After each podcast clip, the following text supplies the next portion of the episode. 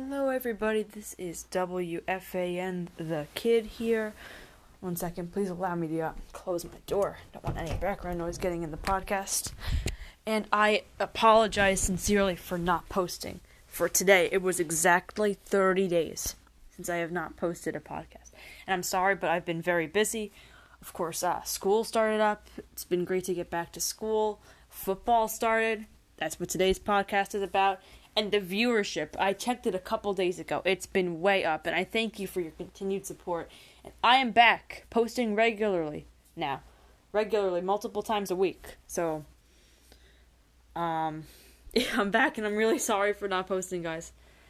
And let's get into the podcast. And there will be an article after this. I'm switching it up. Podcast before article, just for this time. And by popular demand, I've been told to do my NFL week predictions, but before that, we're going to dive into what has happened in the NFL in the first 2 weeks, because I didn't get to share my thoughts with you guys. So throughout the first 2 weeks, I don't know, we're going to go division by division here. The AFC East, let's see, Bills are 2-0, not shocked, first two bad teams, I mean, yeah, and they're going to have another good season, I think. Patriots are 1-1. I mean, Cam Newton's been good. He has been good. But he's not Tom Brady. He's not. And Tom Brady is getting old. But Tom Brady, I don't know. It feels weird to have the Patriots have Tom Brady. It's just been so long. But I'm excited that he's gone. Maybe one day the Jets will be able to win the division.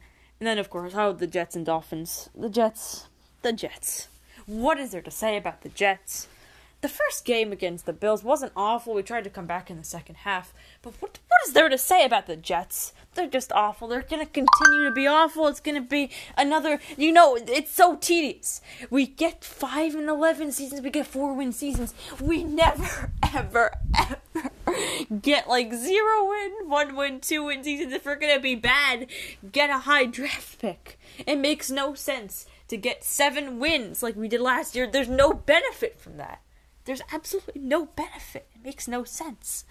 Then in the AFC, Ravens, Chiefs, probably some of the stronger teams there are still 2-0. The Thursday night game was interesting, though. The Dolphins and the Jaguars. I had the Dolphins to win that game. They did win. Rooting for the Jaguars, though, because I don't like the AFC's teams at all. And then in the NFC, some more upsets, I feel like, have been happening. The Eagles are 0-2. Lost to the Rams and shockingly to the Redskins in week 1. That was interesting. I was watching that bonus coverage after I think the Jets game ended. I don't know, it was on TV. Very interesting to see them blow that. Then the Saints, yes, that was another one against the Raiders. I do this thing on my phone where you pick a team to win and it's like a contest. And I picked the Saints to beat the Raiders. And of course Drew Brees made me pay for that, so yeah, I'm going to think twice before picking them again. And that was just a brief preview of what happened over the first few weeks. And now let's get into our Week 3 predictions. Redskins at Browns. I'm going to go Browns. Close game. I'm going to go Browns 30, Redskins 23. Then we have Eagles, Bengals. Oh, this is a tough one to predict. A hungry Bengals team. Joe Burrow looking for his first win against the struggling Philadelphia Eagles in Philadelphia. I'm going 28-20 Eagles. Ooh, the Raiders at the Pats. This is going to be a fun game. If this is on TV in any of your local areas, I'd recommend watching. This is going to be a fun game. The Raiders, the red-hot Raiders coming off that game against the Saints, shockingly in the 2-0 club against the Patriots, the Tom Brady-less Patriots. Oh, my God. Okay. I'm not going to predict the score for that game. It's very close. Again, I have to go as fast as I can here. It's going to be a close game. I recommend watching that one. But I'm going to take the Patriots. The Bears and the Falcons. I'm taking the Falcons. They're a hungry team for their first win. Oh, and I forgot to mention the Zierlein show down in Dallas. The onside kick and then the field goal. It was the Zierlein show in the fourth quarter. Well, at the end of the fourth quarter, he really pulled through for the Cowboys. I'm going Falcons. Hungry for their first win against the Bears team that's beaten two bad teams.